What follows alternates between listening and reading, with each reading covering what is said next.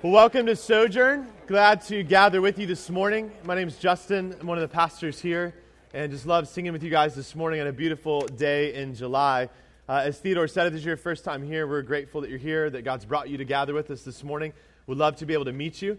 We actually have a connect meeting after the service today to tell you a little bit more about Sojourn. So if you've been coming for a few weeks or this is your first Sunday, we'd love for you to come out to that right after the service so we can tell you a little bit more about our church, uh, how you can get connected and plugged in and uh, answer any questions that you might have. Uh, I want to draw your attention to two things. First, if you need a Bible this morning, if you just raise your hand, uh, a couple of guys will bring a Bible around to you so you can read along with us out of the book of Hebrews this morning. Uh, I want you to be able to have God's Word in front of you. And especially today, the text we're going to be looking at is kind of tricky, and looking at the words and on the paper, I think will be helpful for you this morning as we walk through that. The second thing, just want to remind you of, is that we have this little half sheet of paper in your bulletin for you to take sermon notes on, uh, just to help you focus and pay attention, and to really take that then throughout the week to look back over it and allow God to continue to allow His Word to just penetrate your heart and your life, and so that you can engage in community with one another, uh, remembering what God is teaching you through His preached Word. So we're grateful to gather together this morning before the Lord and with Him and have His Word opened up now to preach out of. And so let's go to Him in prayer and ask that He bless that time. Would you pray with me? Father, this morning we come humbly before you. Even as we were singing that you are great, that it's your breath in our lungs that allows us to even praise you. What an amazing reality. That you give us the breath to breathe, to wake up this morning, to come and be here. Lord, that's humbling. Lord, it's humbling to recognize that we have sin in our life that does separate us from you, that should separate us from you because you are holy and righteous and altogether good.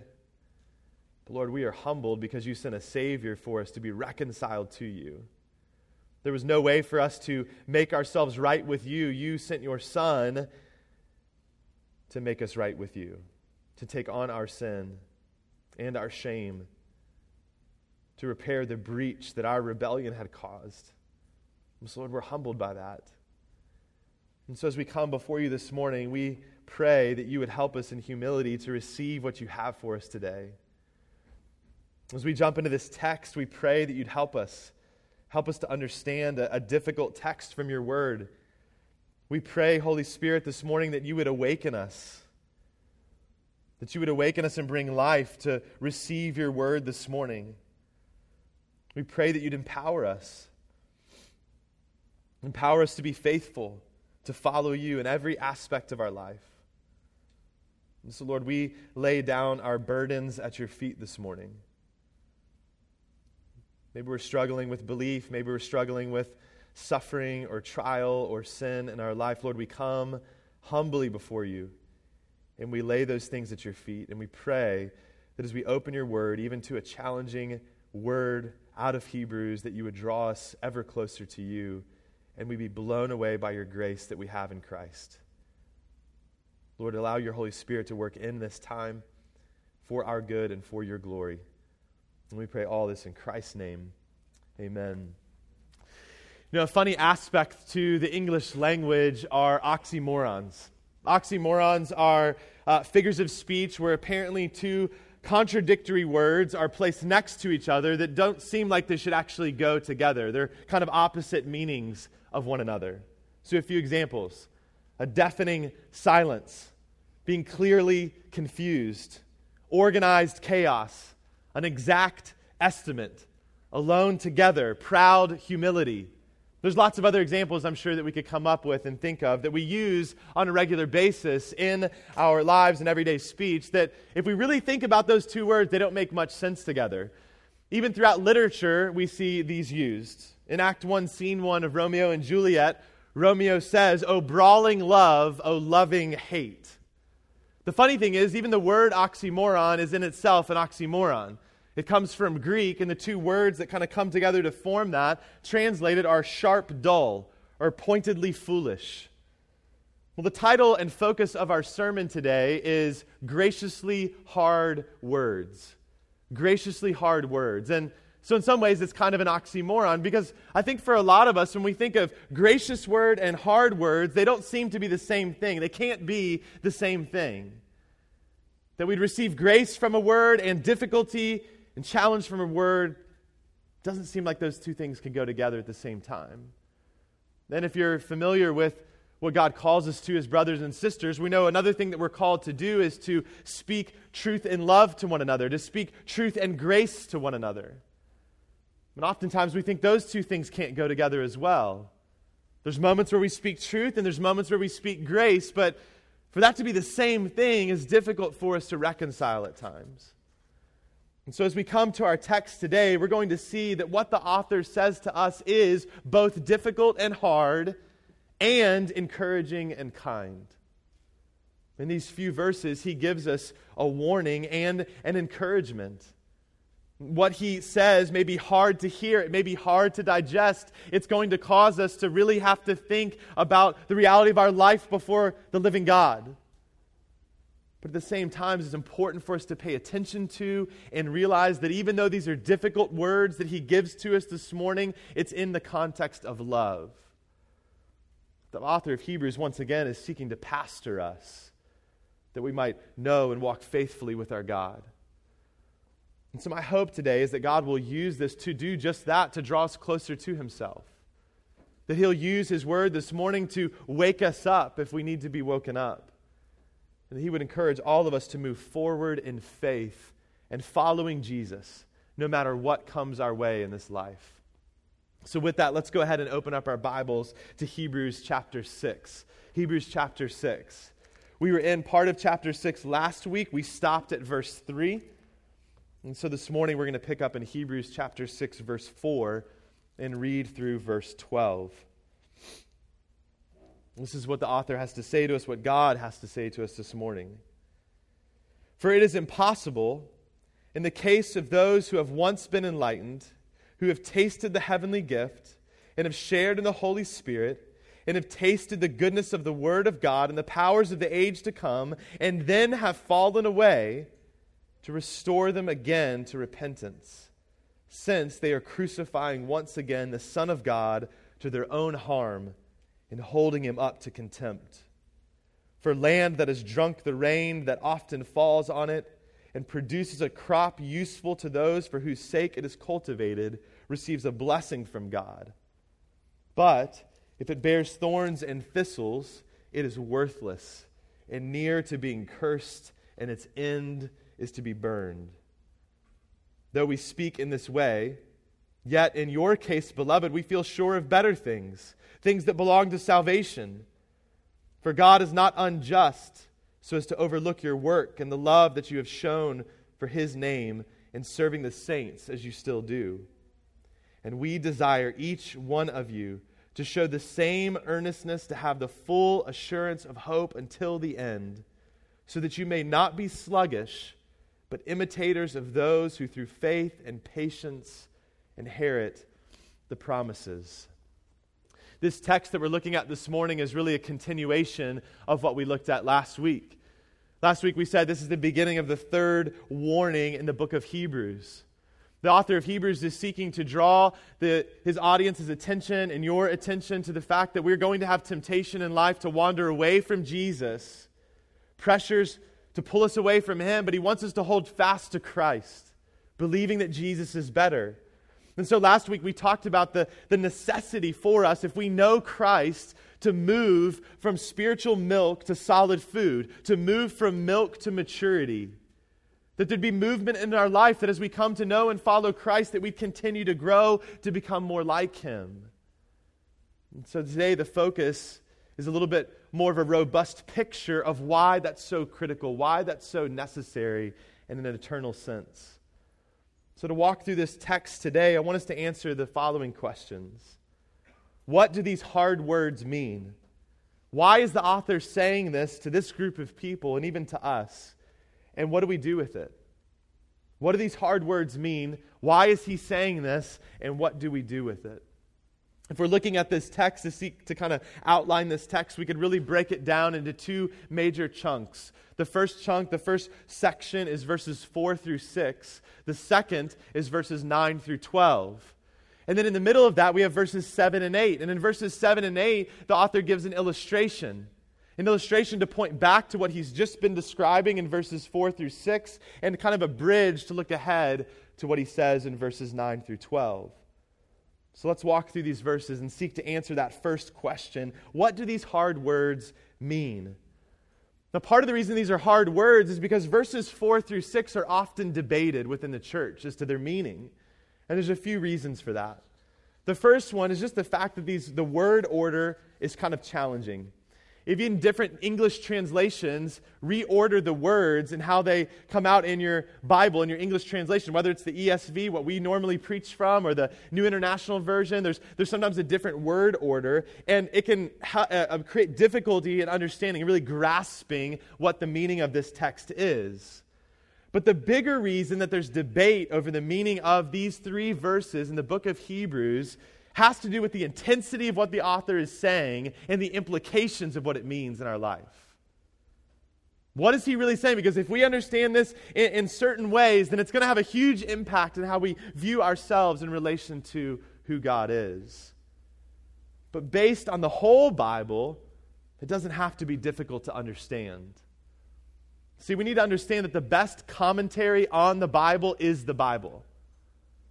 The best commentary on the Bible is the Bible because there's a unified message to the scriptures from beginning to end that this all fits together and God telling us this story of redemption that He's pursuing us to bring us back into right relationship with Him. And so when we come across a difficult passage in the scriptures, whether that's on a Sunday morning as we're preaching through a text, whether that's just in your life as you're studying the Bible on your own, when we come to a difficult text where we're kind of left scratching our heads, wondering, okay, I'm not exactly sure what this means, the best thing we can do is say, what does the rest of the Bible say about this? What does the rest of the scriptures say about this? And so we're going to do a bit of that this morning. It's important for us to seek to understand. It's important for us to pay attention to. Not just for that original audience who faced those temptations to abandon Jesus, it's important for you and me to pay attention to as well. Because we too are faced with temptations temptations to give lip service to Jesus, but to abandon him, whether overtly or functionally. So let's look at these four verses, try to break this down to really make sure that we're understanding what the author is saying here. Let me read verses 4 through 6 again for us. He says, For it is impossible in the case of those who have once been enlightened, who have tasted the heavenly gift, and have shared in the Holy Spirit, and have tasted the goodness of the Word of God and the powers of the age to come, and then have fallen away, to restore them again to repentance. Since they are crucifying once again the Son of God to their own harm and holding him up to contempt. Now, like I mentioned, the word order can be a little squirrely here. So let me try and paraphrase this for us to help us better understand it. What the author is saying, very bluntly, is it is impossible to restore someone to repentance again who has fallen away. It is impossible to restore someone again to repentance who has fallen away. And to fall away is literally to turn away, to turn in another direction to fall away is the opposite of repentance. When we think about repentance, when we talk about repentance, it's the idea of turning away from our sin and turning towards Jesus, of seeing our hearts and our minds and our thoughts renewed away from sin towards Christ. So to fall away from that is to do the complete opposite of that. Instead of focusing on Christ, we turn away back towards our sin, believing that's better than Jesus. And so, someone who has fallen away is someone who exhibits a sustained, committed rejection of Christ and his church, of Christ and his kingdom. Now, I want to be really careful here. I want you to hear those words a sustained and committed rejection. Because the reality is, no matter where you're at in your relationship with Jesus, there are going to be moments where you struggle with sin. First John says, if we say we have no sin within us, then we're liars. So, so we are going to struggle with sin. We're going to struggle at different times in our life, even on a daily, maybe weekly basis, uh, with unbelief. Not sure that we really actually believe the gospel, that we really actually believe God is faithful and good. That's not what he's talking about here. he's talking about those who have a committed rejection of Christ. A committed rejection where they are no longer seeking to follow Jesus. And I would say that's both overtly, verbally saying, I don't believe in Jesus anymore, or functionally. There's a functional commitment away from Christ instead of towards Christ. And I say exhibits this because this is about what can be known or seen or heard from observing or interacting with someone. One of the biggest questions for this text is who is he talking about then? And I think there are a few clues for us in these few verses that help us answer that question. He says these are people who have once been enlightened. They've been enlightened with understanding about the gospel and the things of God. They could tell you with their mouth who Jesus is and what he's done. They've tasted the heavenly gift, the gift of God's power and his presence. They've gathered with God's people and experienced that. They've shared in the Holy Spirit, Spirit through experiencing his power and work, seeing things happen in people's lives. They've tasted the goodness of the Word of God and the powers of the age to come. They've experienced solid preaching of God's Word, of being in community group and opening up the Scriptures and hearing people talk about God's Word in a significant way. They've seen manifestations of the Spirit in and around them in their life. Maybe someone who's been healed from sickness or a movement of the Spirit in someone's life. He also says in verse 6 to restore them again. So, again is a key word for us to pay attention to here. To be restored again means that at one point in time, they didn't seem to need to be restored. And then lastly, we have the term fall away. If they're falling away, it means they're falling away from something. So, all of these things indicate that the kind of person that he is talking about is someone who has professed faith in Christ. Someone who has experienced all of these things and then turned away from and rejected Jesus. Now, that leads to another significant question for us this morning as we're seeking to understand what these hard words mean. And it's can you lose your salvation? Can you lose your salvation? And there's three major ways that people seek to answer that question according to these verses. The first answer that's proposed is yes, you can lose your salvation. If these are people who have experienced all of these things and professed faith in Christ, it must mean they had salvation and then they're losing it. Because he says that there's no way, it's impossible for them to be restored again to salvation. The problem with this view is that completely contradicts Scripture. Again, if we look at the whole Bible, the commentary of the rest of the Bible says that's not the case. In 1 John chapter 5 verse 13, John says you can be assured of your eternal life. He says, "I write these things to you who believe in the name of the Son of God that you may know you have eternal life." That you may know he wants them to have confidence that they have eternal life. Romans chapter 8 verse 30. The Apostle Paul there says, And those whom he, meaning God, predestined, he also called. And those whom he called, he also justified. Justified means made right with God. We're declared righteous before Him. And then he says, And those whom He justified, He also glorified. From Paul's perspective, once you're justified, you will be glorified. God will see that through in your life. And then, maybe one of the most important, critical verses to help us recognize that you cannot lose your salvation is John chapter 10, verses 27 through 29. Jesus is speaking here, and he says this My sheep hear my voice, and I know them, and they follow me. I give them eternal life, and they will never perish, and no one will snatch them out of my hand. My Father, who has given them to me, is greater than all, and no one is able to snatch them out of the Father's hand. And, church, that's good news this morning because it means your salvation is not up to you. And if it's not up to you, then you can't lose it. No one can take that from you. God alone is the one who saves. So let us be clear this morning if you are truly saved from your sin, you cannot lose your salvation. And so the second proposed answer to this question is, well, if that's the case, if that's not the case, that they can lose their salvation, then this must just be kind of hypo, hypothetical, uh, hypothetical or hyperbolic language. Like it couldn't actually happen. he's using over the top kind of language here about true believers, but he isn't saying that this could actually happen to them. It's kind of a, a false threat.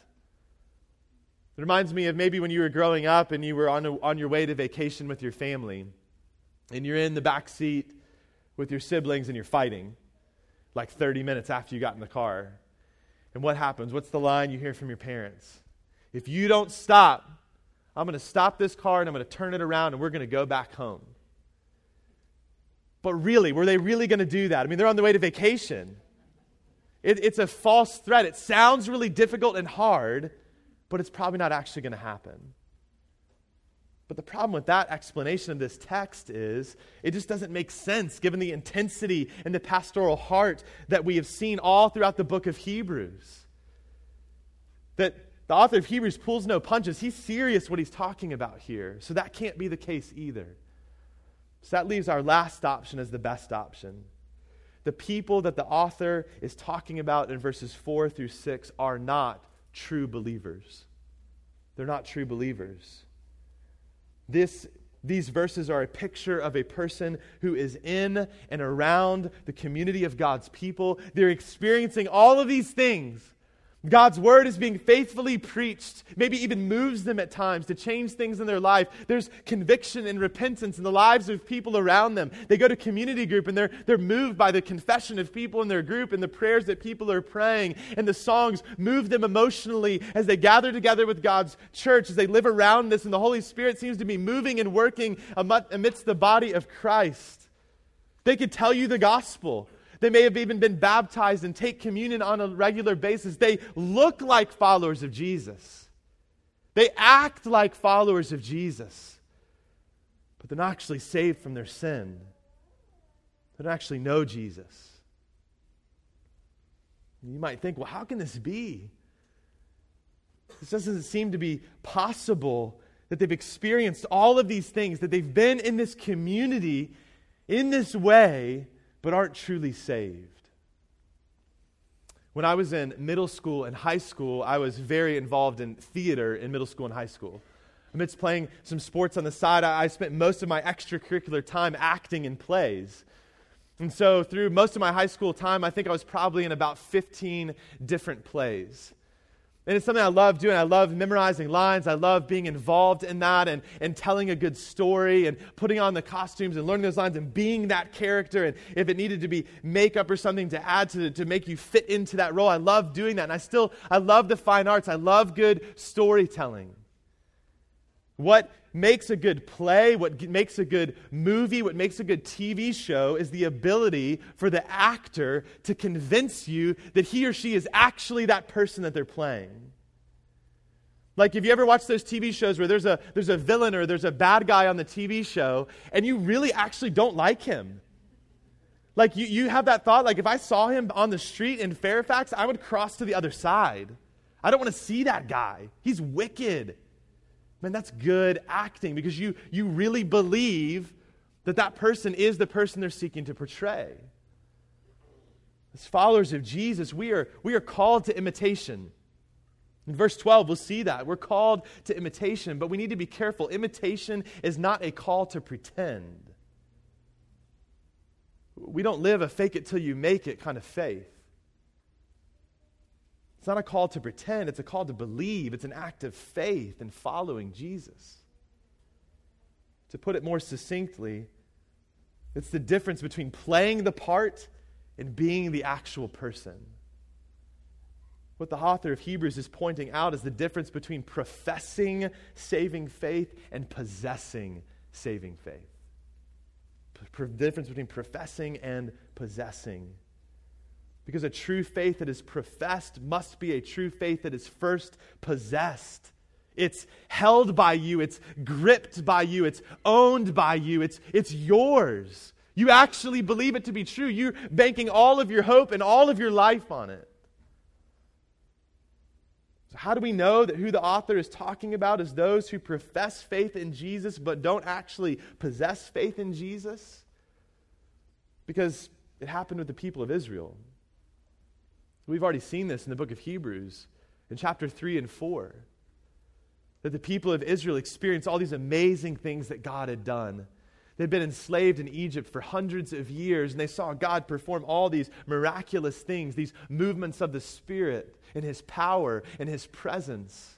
As the angel of death came into Egypt, they had blood over their doors, and it passed over their houses, and the firstborn of Egypt were killed, and they were released from slavery, and they wandered through the desert. They walked through the desert, led by night by a pillar of fire, by day by a pillar of cloud. They would go, they saw the Red Sea parted, they saw all of the army of Pharaoh drowned in the Red Sea. Their food was provided from them, from heaven, from God. Rocks split open and water came out. Yet, what do we learn in Hebrews 3? They did not enter his eternal rest because of unbelief. They saw all these things of God. They experienced all these things. They were so close to it. Yet they fell away from the living God. Chapter 4, verse 3 says, It is only those who believe who will enter that rest. Notice in verses 4 through 6, it doesn't say anything about being saved. It doesn't say anything about being justified. It doesn't say anything about being declared righteous. There's no mention of faith or believing in all that they've experienced. And the author of Hebrews isn't the only one to address this. In 1 John chapter 2 verse 19, John says, "They went out from us, but they were not of us. For if they had been of us, they would have continued with us. But they went out, that it might become plain that they are all are not of us. These are people who had been a part of the community, had professed faith in Christ, but then wandered away, believing another gospel, a false gospel. And he says that just showed us they were never truly a part of us. In John chapter 6, verse 66, after Jesus has been preaching a sermon to a large crowd of disciples, people who said, I'm following Jesus, he gives a hard word about what's required for life with him. And it says this in verse 66 of John 6 it says, After this, many of his disciples turned back and no longer walked with him. Many of those people who had said, I'm following Jesus, they turned away from Jesus and turned back and no longer followed him. So very close to the things of Jesus. They look and smell like they're followers of Jesus. But they haven't, com- they haven't completely walked with Jesus, they've walked away from him. And so the conclusion is clear. They never really knew him. They professed faith but did not possess it. And so the author of Hebrews then states this practical reality. They can't be restored again it's almost impossible, seemingly impossible from a human, human vantage point for them to be restored to repentance again because it's like they're crucifying Jesus over again. That he have to be re crucified for them to be saved. That they actually stand with those who did crucify him, ridiculing him, shaming him, holding him up to contempt, rejecting him and his kingdom. Nothing is impossible for God. Nothing is. But from that human perspective, it's seemingly impossible. Because from our perspective, this person has seen and heard, has experienced so much. They've been so close to Jesus, but have turned away. And they aren't just turning away from an option among many, they're turning away from the greatest treasure among all. They're turning from life to death. We know that this is someone who does not actually know Jesus because when the truth of the gospel, who Christ is and what he's done, comes to bear on your life and captivate your heart, it will change your life. It will change your life. It leads to transformation. It leads to a reorientation of your heart. He says, I'm going to give you a new heart, a heart that beats for me. I'm going to write my law on your heart, and I will be your God, and you will be my people. It will change everything about you, your worship and your identity. It changes everything. And so, to help us understand this reality of these hard words, he gives us this illustration in verses 7 and 8. In verses 7 and 8, he says, For land that has drunk the rain that often falls on it, it produces a crop useful to those for whose sake it is cultivated, receives a blessing from God. But if it bears thorns and thistles, it is worthless and near to being cursed, and its end is to be burned. He's saying the land has drunk the rain that often falls. This is about the proclamation of the gospel, the truth of the gospel going out over the lives of different groups of people, but there's two different results that can come from that. The first is it produces fruit. And if it produces fruit, it's, it's spiritual growth, it's becoming more like Christ. Then it's useful and it receives blessing. But if it produces thorns and thistles where there's no fruit, there's no growth, it's worthless and is cursed and will be burned. This reminds me of another often debated text of Scripture, the parable of the sower in Matthew chapter 13 that Jesus teaches. I'm not going to read that now. I'd encourage you to go read that whole thing because Jesus gives this parable and he gives an explanation of it. But what he basically says is this is that the seed of the gospel goes out and it falls on four different soils on a path that's immediately taken up and goes away. On the second one, on shallow ground where it has no root, it springs up quickly, but then it gets taken away. The third soil, it takes, starts to take root, but then thorns and thistles come up and they, they choke it out. The last one takes root, the roots go down, and it produces fruit. And Jesus explains look, all four of those, the gospel is being proclaimed, but only one of them does it actually take root. Only one of them is actually producing fruit. The cares of the world choke out one, the tactics of the enemy take away the other. But the reality is, we have to see in that is that at the beginning, they all look to be the same. There seems to be growth happening, but it's only through time and testing that the reality is revealed. Do you have mere words and facts about Jesus, but no roots? See, these are hard words, and one of the reasons these are hard words is because we know people like this. I can think of several people that I went to college with, served in campus ministry in our church and college that no longer follow Jesus. Leaders. There's a brother that I think of that was serving in the church, that was helping lead in different ways and participating in gospel community. And I, I know his story of how he would say he came to know Christ. But over the years, he slowly began to drift away. And over the years, he loved his sin more than he loved his Jesus. And now, if you asked him, he'd say, I don't believe any of it. So there's a real temptation for all of us to walk away from Christ because there's pressures without and pressures within. So the author is writing to this group of people to warn them that among you there might be people that are pretending. There might be people that are professing but not possessing genuine saving faith. This is one of my greatest fears for those of us that have grown up in the church. It's one of my fears for our kids who are growing up in the church right now. That they would profess faith in Christ but not possess it. And don't get me wrong, my, my hope, my desire for my children is that their testimony that they would share as they testify to God's glorious grace is that there's not a point in their life that they can remember where they did not know and trust in Jesus. And I want that to be their story. I want that to be their reality. But I don't want their trust and their reality, their assurance to be rooted in themselves, but in Christ. Not rooted in religiosity, but in Christ's life, death, and resurrection. Not rooted in self righteousness, where they actually believe, well, I'm actually a pretty good person. I don't need Jesus. I don't want them and I don't want you because of familiarity with Jesus to be confused to believe that you actually know him if you don't. It is true that once you are saved, you are always saved. We said at the beginning, you cannot lose your salvation if you have it. But the modern church has done a great disservice in assuring people of their salvation too quickly of rooting people in a past event rather than in Christ. Promising you that if you prayed a prayer, if you walked down an aisle, if you threw your stick in the campfire, if you checked the box off on the card, then you are saved.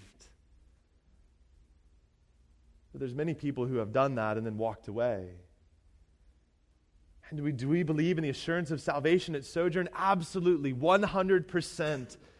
But your assurance is based not on a prayer, not on a past experience, not on an event, not on the knowledge you have in your head, not on you. The assurance of your salvation is always based on and rooted in Jesus, in what he has accomplished, and your faith in that, your faith in him. See, the author is not questioning the perseverance of the saints, he's insisting on it. We must continue to believe, not just today, but tomorrow and the day after that. There are people in this small, predominantly Jewish Christian church that the author is writing to who have given intellectual assent to the things of Christ, but have not given their whole life to Christ. See, the bold and blunt reality is that you can know a whole lot about God but not know Him. You, you can even share about Jesus with others but not actually know Jesus. Is that you this morning? And I want you to honestly wrestle with that. Not to create fear in your life, but to stop and evaluate man, do I just know about Jesus or do I actually know him? See, this is why these are hard words, but they're also gracious and kind words because my hope is, is that God, by the power of his Spirit this morning in your life, would wake you up if that's the reality would shake off the dust in your life to say, you know what, I've been around this stuff for so long, but I don't know that I've actually placed my hope and my faith in Christ. Or maybe you know someone else in your life that falls into that category. My hope for the rest of us is that it would spur, spur us on, spur us on out of complacency towards Christ likeness. And that's what the author does in the rest of these verses 9 through 12. He says, after saying all this, though we speak in this way, yet in your case, beloved, we feel sure of better things, things that belong to salvation. For God is not unjust so as to overlook your work and the love that you have shown for his name in serving the saints as you still do. And we desire each one of you to show the same earnestness to have the full assurance of hope until the end, so that you may not be sluggish but imitators of those who through faith and patience inherit the promises. You see what he's saying there? He's saying, But I don't think this is going to happen to you. So if it's not going to happen to them, why is he saying this to them? The reason he's saying this to them and is saying this to us is that because there's a right way to pursue maturity, and it isn't from pretending, it's from believing and moving forward. These are graciously hard words to us. And he says, We feel sure of better things, things that belong to salvation. We believe you will keep believing, that you'll continue to make your calling and election sure. We believe that you will enter God's eternal rest. Why? Because it's not up to you. God is not unjust, He's not capricious, He's not uh, uh, unkind. He doesn't change his mind. He sees your work and your love. In other words, he sees the fruit of genuine faith in your life. See, church, we need to remember that we don't earn our salvation by what we do. We're not saved by our works, but our faith produces work in our life. It produces fruit in our life. Ephesians chapter 2 says that. John chapter 15 says that. And he says to them, and it's happening now. I see how you care for one another. That's only because of the power of the Spirit in your life. And so this verse shows us we shouldn't actually doubt our faith and our salvation because of Christ because the conviction of the Spirit, if you're led to be sorrowful over your sin with godly grief, because you're continuing to say, My only hope is in Christ. So, what do we do now with these graciously hard words? I love in John 6 again, when many of these disciples walk away from Jesus, they turn away from him and they turn back to their old life away from him. Jesus turns to the 12 disciples, those that are closest to him, and he asks them, Are you too going to turn away? I don't think that's because he didn't know the answer. I think it's because he wanted them to think about the answer. And I love Peter's honest response. It says, Simon Peter answered him, Lord, to whom shall we go? You have the words of eternal life, and we have believed and have come to know that you are the Holy One of God. Maybe that's all you have some days. Where else would I go? Jesus alone promises the words of life and gives life. Where, where else would I go in this world that promises me that? And if that's all you have, that's good because clinging to Jesus is all you need. Jesus alone enables you to persevere. He purchased perseverance for you when he persevered, going all the way to the cross, not wavering for one moment. And he gave you that perseverance when he was raised from the dead and you believed on him. And, church, what a glorious worship producing truth God calls you to finish the race and He enables you to do it. So, what do we do with this? We keep believing, we keep clinging, we keep following Him until the end. It's what the author is exhorting his audience and us to in verses 11 through 12. He's saying, Don't be sluggish, don't be lazy, don't be indifferent to Jesus and His ways. Shake off the dust of disenchantment. Earnestly seek, earnestly pursue Him with all of your life every day. He is worthy. He is worthy. He is worth it. One of the things we can do with these graciously hard words, then, is be reminded that we are called to proclaim and believe the gospel with and to one another.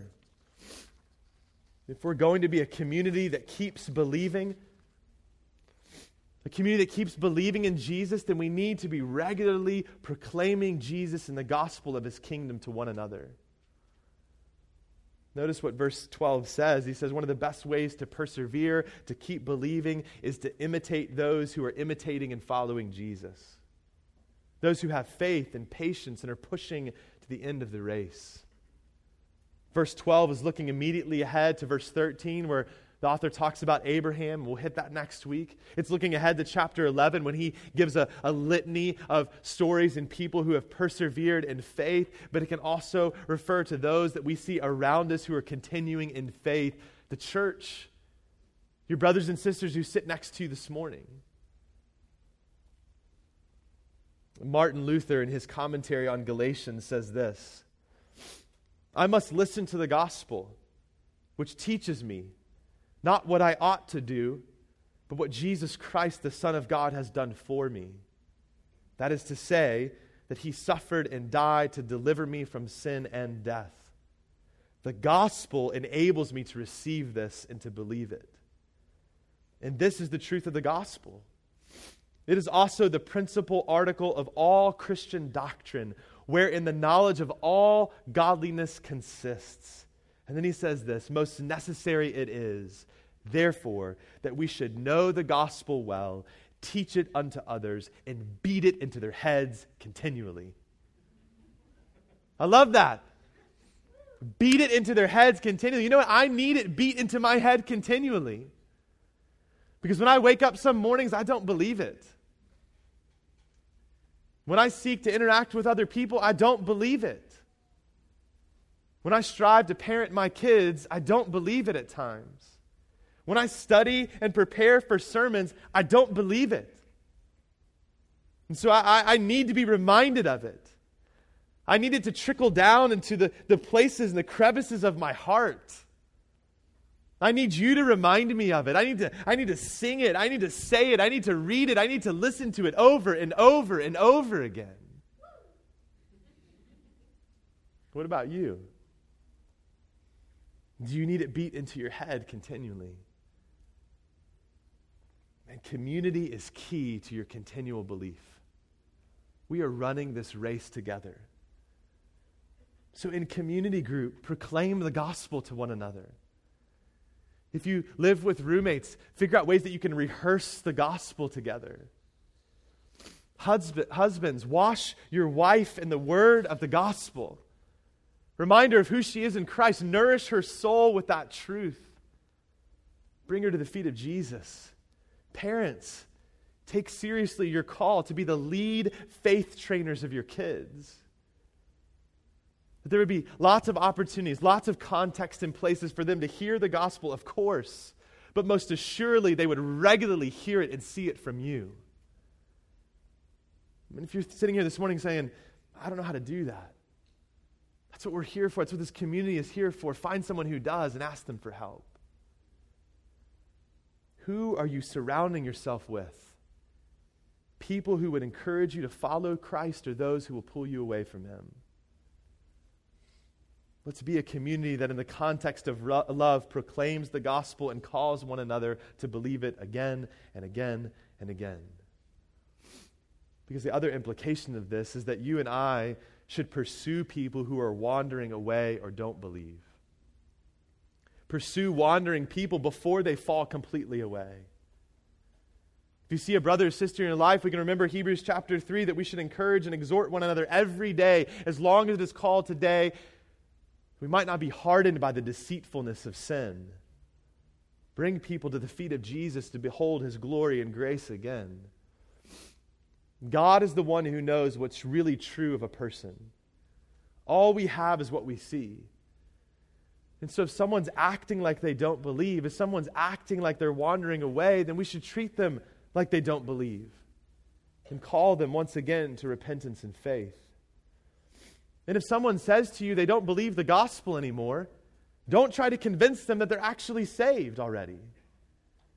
Don't go back, well, no, remember you were baptized. Remember, I was there when you prayed the prayer. I've seen you before. You're, you're okay.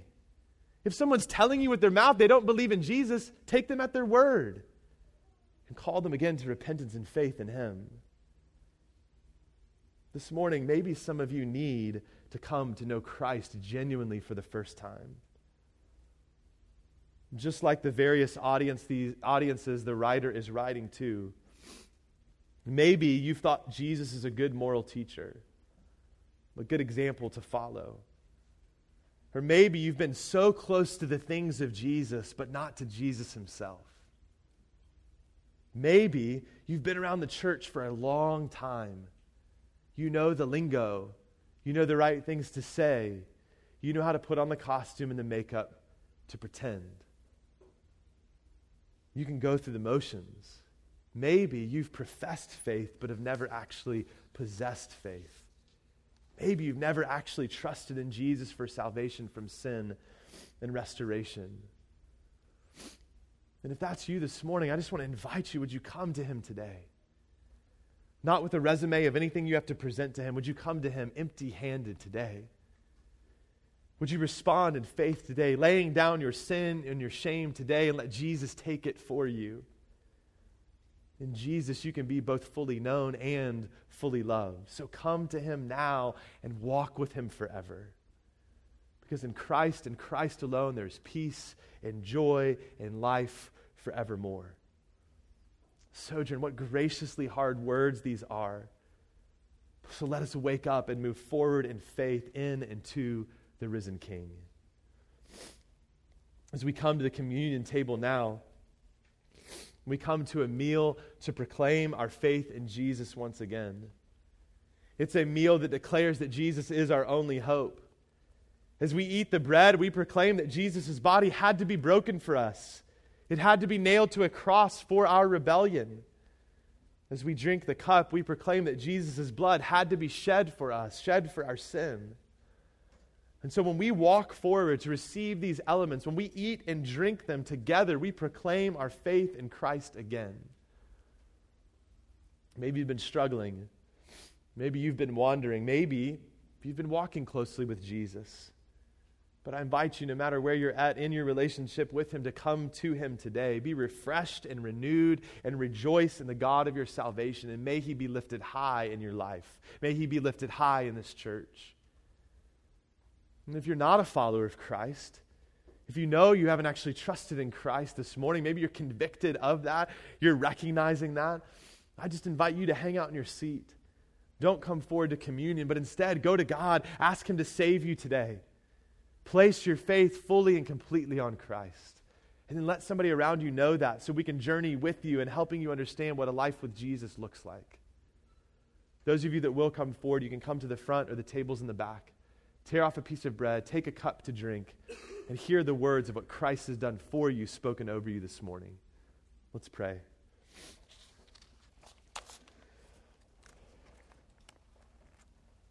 Lord, we thank you for these graciously hard words.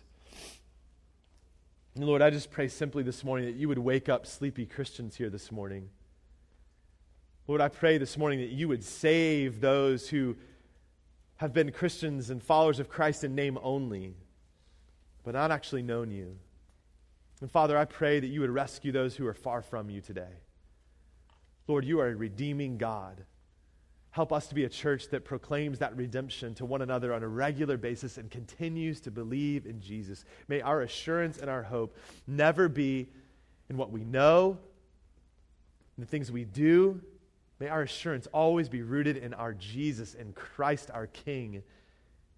May we continue to believe in him. We love you. We praise the name of Christ, and we pray all this in his name. Amen.